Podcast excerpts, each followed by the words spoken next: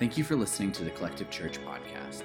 Collective is a church for the rest of us, and whether you call Collective your church home or you are just checking us out, we hope you are encouraged and inspired to take the next step in your journey toward the grace and truth of Jesus. For more information about Collective, you can visit us online at mycollective.church or follow us on social media at mycollectivechurch. Now, let's get into today's message. Maryland native Mike Rowe hosts a show on Facebook Watch called Returning the Favor. And about two months ago, my Facebook started blowing up with people sharing an episode about a nonprofit in Northeast Tennessee that was started by a former faculty member of my alma mater, Milligan College. Rhonda Paulson, along with a few people that Ray and I went to school with, started the Isaiah 117 House in order to provide a safe place and a comfortable place for children who are awaiting foster care placements. You see, when a child comes into custody of the Department of Children's Services, there's a lag time. And that time is often spent at the DCS office. So kids stay there hoping and waiting that someone takes them in. And sometimes it's just an hour, but sometimes it can be three days.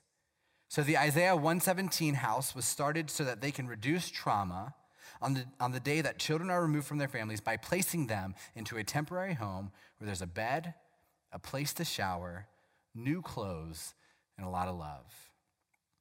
And this all started in 2014 when Rhonda and her husband began the process of becoming foster parents.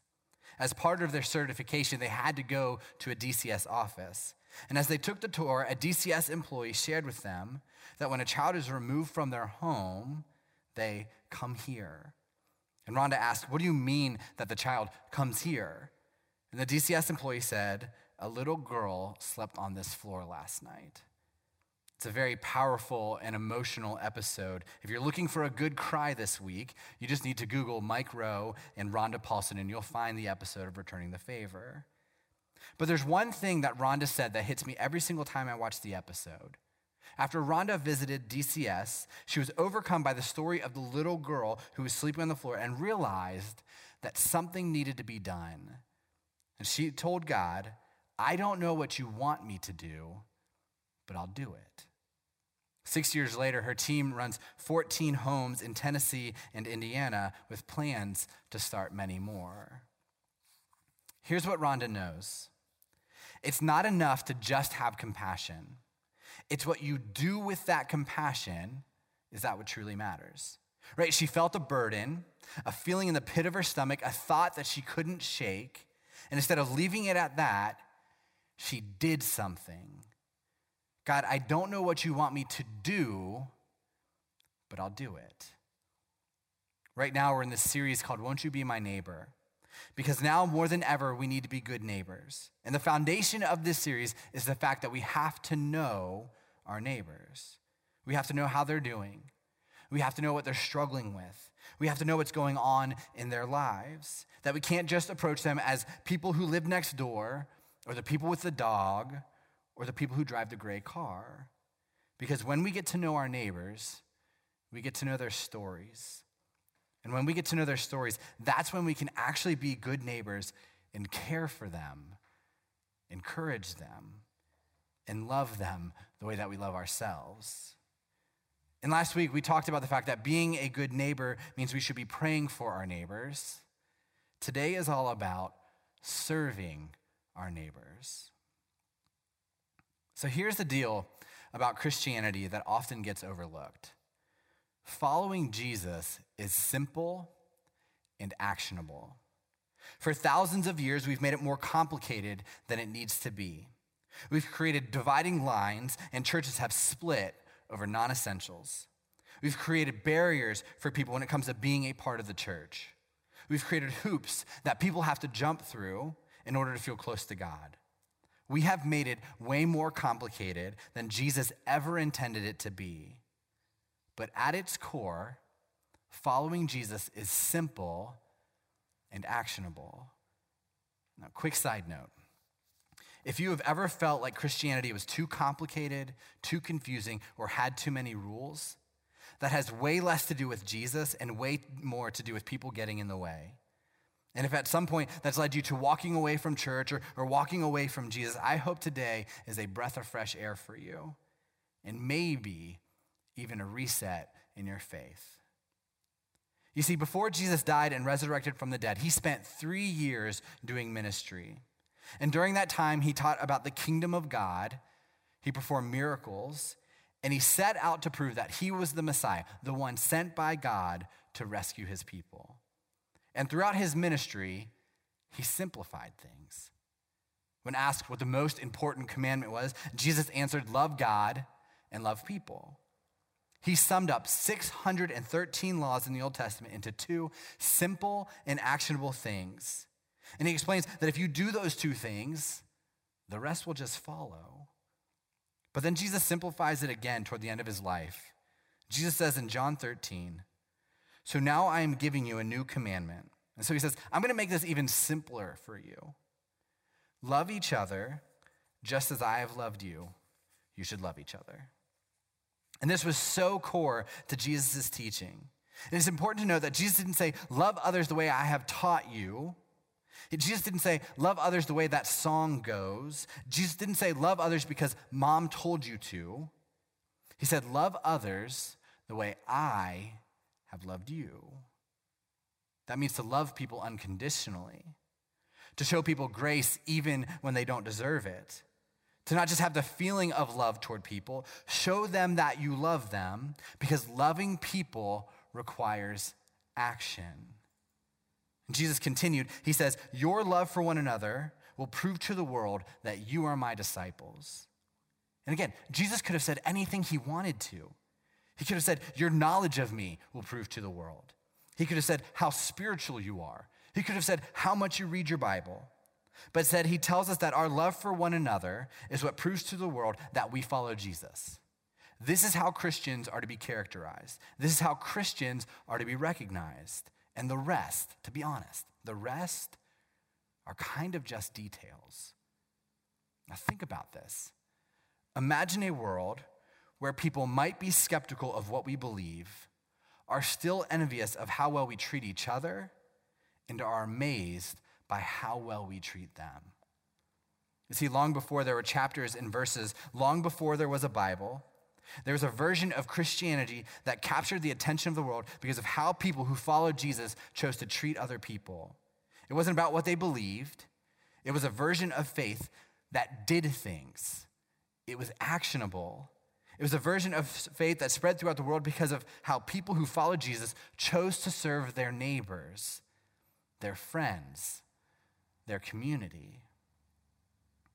And if you're not a follower of Jesus or you're skeptical about this whole thing, I want to give you a heads up that what I'm about to read was written to Christians and specifically to the early church. So the truth is, you're, you're kind of off the hook on this one. But think of this as a behind the scenes look of what it means to be a follower of Jesus. And my hope is that you hear this today and realize that this is something you want to be a part of. That following Jesus is something that you want to do because it's simple and actionable. So, John, the author of the two verses I just read, isn't just some guy. He is one of Jesus' closest followers. He wrote one of the four biographies of Jesus, along with Matthew, Mark, and Luke. He had a front row seat for Jesus' ministry. He was with Jesus when he was baptized in the Jordan River when Jesus was 30 years old. He was with Jesus when he died three years later. John was the first person to put into print the truth that God is love, which is a uniquely Christian idea. And as an old man, John writes to first century Christians. He writes a letter to the church. And just for a moment, I want you to imagine that I'm not reading from the Bible, because when this was written, it was just a letter written by an eyewitness to the events of Jesus and it was written to men and women who were not eyewitnesses to, the, eh, witnesses to the events of Jesus, but had become followers of Jesus. People like us. We didn't see it happen, but we heard it. And here's what John, the friend of Jesus, wrote to all of us in 1 John 3. For this is the message you heard from the beginning. In other words, from the moment you began to entertain the fact that maybe Jesus was the Son of God, here's what you were told we should love one another. That makes sense, right? Jesus said that over and over again. We just read it. And when John is writing this, it's been a few years since Jesus had died and resurrected from the dead, and then came back to earth, and then eventually he ascended into heaven. So John's just reminding people that loving one another is Jesus following 101. Like, this is the basics. This is the very first thing you heard when you began to follow Jesus. And after illustrating that with a story from the Old Testament, this is what he says We know that we have passed from death to life because. In other words, we have confidence that the Spirit of God lives inside of us. Why? Because the Bible tells us so? Wrong. Because the Bible didn't even exist at that point. Because we believe the correct things. Because we have a lot of knowledge. Not according to John, who knew Jesus. He says, We know that we have passed from death to life because we love each other. Anyone who does not love remains in death. Anyone who hates another brother or sister is really a murderer at heart. And you know that murderers don't have eternal life within them. And then he says this this is how we know what love is. Because it's not a general love, this is a unique brand of love. It was something that John experienced, he saw it. This is how we know what this unique brand of love looks like. Jesus Christ laid down his life for us. And here's what stands at the center of Christian faith. Here's what stands at the center of everything we believe and all that we say we've embraced and all that we say we follow when it comes to following Jesus. He says, This is how we know what love is. Jesus laid down his life for us. And in light of that, we ought to lay down our lives for our brothers and sisters. This is the central message of Christianity. In light of what God, through Jesus, has done for us, this is what we should do for others. When John says brothers and sisters, He's talking about other followers of Jesus, but we know that it's more than that. We talked about this a few weeks ago when we read the story of the Good Samaritan. In that story, Jesus is telling others to love their neighbors, and a lawyer asked Jesus, But who is my neighbor?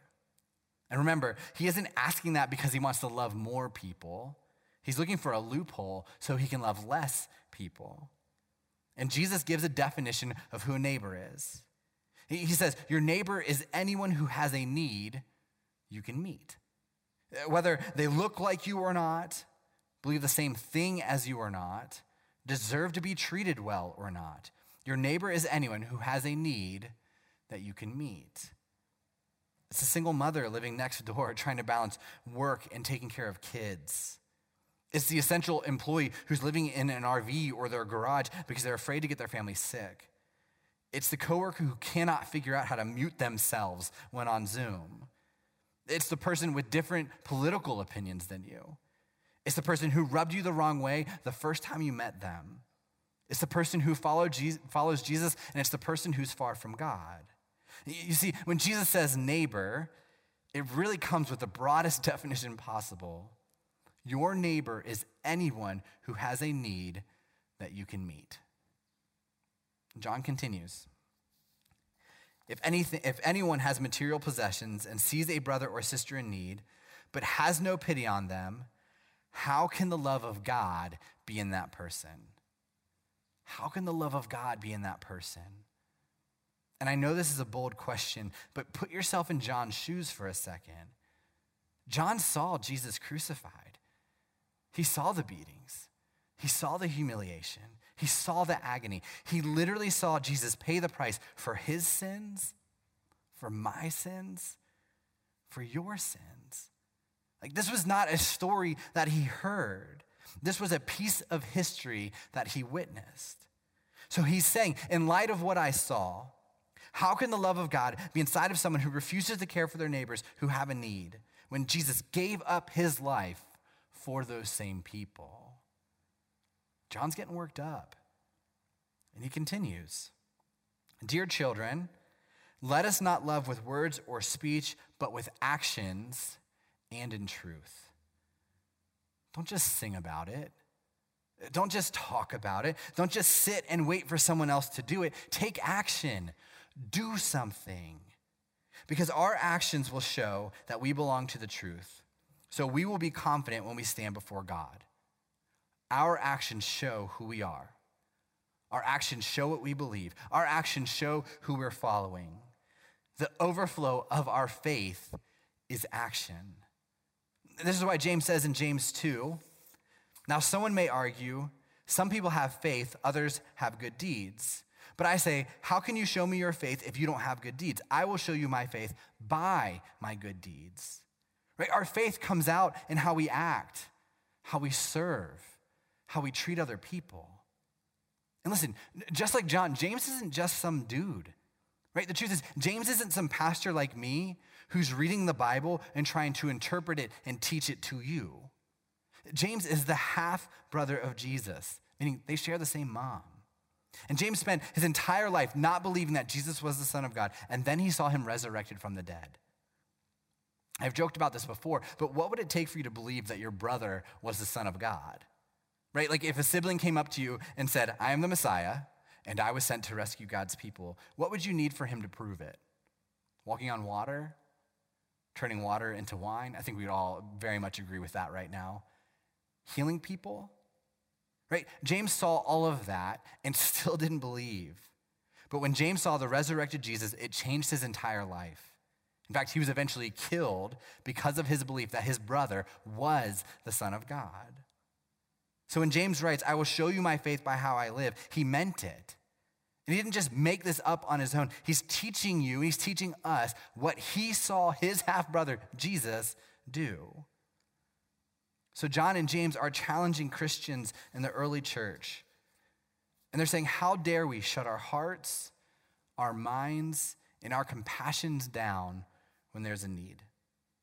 In light of all that Jesus has done for us, in light of what God has done for me, and in light of what God has done for you, how can we ignore someone in need? And I think they would say this to us today if you stood with me, if you stood with Jesus' mother, if you'd been, if you'd seen Jesus give his life for that person who has that need that I could meet, if Jesus gave his life for that person, certainly I can do something. If we had seen what God had seen, we would never hesitate to take care of the needs of others. And listen, I just want to make sure I'm being very clear here. Because in no way are John and James saying that you need to earn your way into heaven. They're not saying that you have to earn grace. They're not saying that you have to earn God's love. What they're saying is if you are a follower of Jesus, the way that plays out in your life is how you love other people. This is cause and effect. Serving others should be at the core of what you believe. And that is why we serve our neighbors. Now, I know what some of you are thinking. You're thinking, I want to serve my neighbors, but I don't know how. The best way to serve your neighbors is to be you. That means use the gifts and resources that you already have. 1 Peter 4:10 says, "Each of you should use whatever gift you have received to serve others as faithful stewards of God's grace in its various forms." Right? You have gifts that have been given to you by God. You have talents, you have skills, you have resources, you have thoughtfulness, you have experiences. Use what you have to serve others. Paul says it like this in Romans 12 In his grace, God has given us different gifts for doing certain things. So if God has given you the ability to prophesy, speak out with as much faith as God has given you. Now, the word prophesy simply means to proclaim or declare the will of God. Another way to think of this is to confidently share about your faith in Jesus. But he continues if your gift is serving others, serve them well. If you are a teacher, teach well. If your gift is to encourage others, be encouraging. If it's giving, give generously. If God has given you, the, given you leadership ability, take responsibility seriously. If, if you have a gift for showing kindness to others, do it gladly. Use what God has given you to serve others. You don't have to raise millions of dollars to make a difference. You don't have to go viral to make an impact. You don't have to put on an event. You don't have to be famous. You don't even have to be considered essential to care for people. You simply have to love others the way that Jesus has loved you. Here are some examples. Take a meal to your neighbor so they can have a break from cooking and doing dishes for the night. Pick up extra toilet paper so they don't have to make an extra trip to the store. Mow their lawn. Send them an encouraging note in the mail. People love getting mail. Write them an encouraging note in sidewalk chalk. Share a book with them. Stand six feet apart and just listen to them. Bring up their trash cans after trash day. Send them beer. Listen, people, you can have beer delivered to someone's house right now. Make them cookies. Send them a kids' activity for their children. Make them masks so they can wear them to the store. Send them coffee.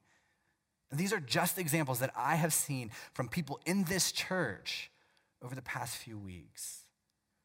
Serve your neighbors, not because they deserve it or because they've earned it, but because it is the overflow of your faith. And when they ask you, why are you doing this? Because it won't make sense. When they ask you, why are you praying for me? Why are you feeding me? Why are you, are you thinking about me? Why are you caring about me? You simply say, because that is what Jesus did for me. In Matthew 20, Jesus says this For even the Son of Man came not to be served, but to serve others and to give his life as a ransom for many. The reason why we serve is because Jesus served first. The reason why we care for our neighbor is because Jesus cared for us first. The reason why we love others is because Jesus loved us first. And he loved us so much that he gave up his own life so that we could experience eternity with God, so that we could experience freedom, so that we could live in grace. And if you're not a follower of Jesus, I want you to know that Jesus loves you and gave up his life for you. You see, our sin, us walking out of alignment with what God wants for us, put a wedge between us and God. And it was a debt that we couldn't pay. So Jesus came and lived a perfect life, and then he died on a cross to pay that debt for us. He paid the ransom so that we could be free. And all you have to do is say yes to that, right? It's that simple. And in response to that love and grace, when you're ready to choose Jesus as your leader and forgiver, you take action. You get baptized, which means to be immersed in water. It symbolizes the death and burial of your old self and the raising of yourself up into new life. And check this out. Even though we aren't meeting together on Sunday morning right now, it doesn't stop people from making decisions of faith and getting baptized. Last week, we got to baptize Josh Crow. Check this out. Hey, Collective, we're so glad you're joining us right now. Uh, we are celebrating Josh Crow's baptism at Collective, and it's just going to be an awesome time. Um, if you didn't know, Josh is celebrating uh, and is our 75th baptism at Collective, and that is an awesome thing. Uh, we're just honored to celebrate Josh and his decision to get baptized, and him being the 75th person at Collective to get baptized is, is a true testament to what God's doing at Collective. Um, just a little bit about Josh. Um, uh, not only is he a really good looking dude and got all kinds of tattoos on him, but uh, he's got a hard goal. He loves to serve people and he loves to serve the Lord. And uh, just a couple months ago, him and I were having a chat over text, and uh, he just told me, Hey, uh, I just want to let you know at my place of work, uh, I'm going to be stepping down from my position to another position, and because I want to be more available at Collective and I want to serve uh, my church. And when he told me that, I was just really excited. You know, I teared up a little bit. I, I got choked up just a little bit because, as his friend, that's a big deal to me personally. But I also knew that his decision, his decision to obey what he felt God asking him to do, uh, to be available for his church, to serve his community, to serve his church, to serve his team uh, that he serves on, uh, is going to be a ripple effect for uh, the future of our church. And so that was just really exciting for me to know uh, because of his obedience, because of his decision to be available. It's going to minister to tons of people at our church. So today, we're celebrating you, Josh, your decision to get baptized, and it's going to be awesome. So let's get to it. All right, man. Just repeat after me. You can hold my hand like that. Uh, I believe. I believe that Jesus is the Christ. That Jesus is the Christ. The Son of the living God. Son of the living God. My Lord and my, Lord, Savior. My Lord and my Savior. Upon that confession of faith, and I'll baptize you in the name of the Father, the Son, and the Holy Spirit. Woo! Oswald Chambers once said, Trust God and do the next thing. What is the next thing you need to do? For some of you, it's finally trusting God and getting baptized. And if you're ready to do that, you can text, text baptism to this number to talk directly to a staff member. Or if you'd rather not talk to someone right away, you can head to mycollective.church slash online and you can check the, bo- the baptism box as you fill out a connection card. Either way, we would love to have a conversation with you this week. For many of you, the next thing you need to do is find a way to serve your neighbors this week. Use your talents, your time, your resources to show people around you what the love of Jesus looks like. Let us not love with words or speech, but with actions and in truth. Let's pray. God, thank you so much that you loved us first. God, because the truth is, uh, we're pretty unlovable. God, we're messy and we're broken. God, we're selfish, we're arrogant. God, we carry a lot of weight with us. But the truth is, time and time again, we read this in the Bible that it really is that simple that you love us.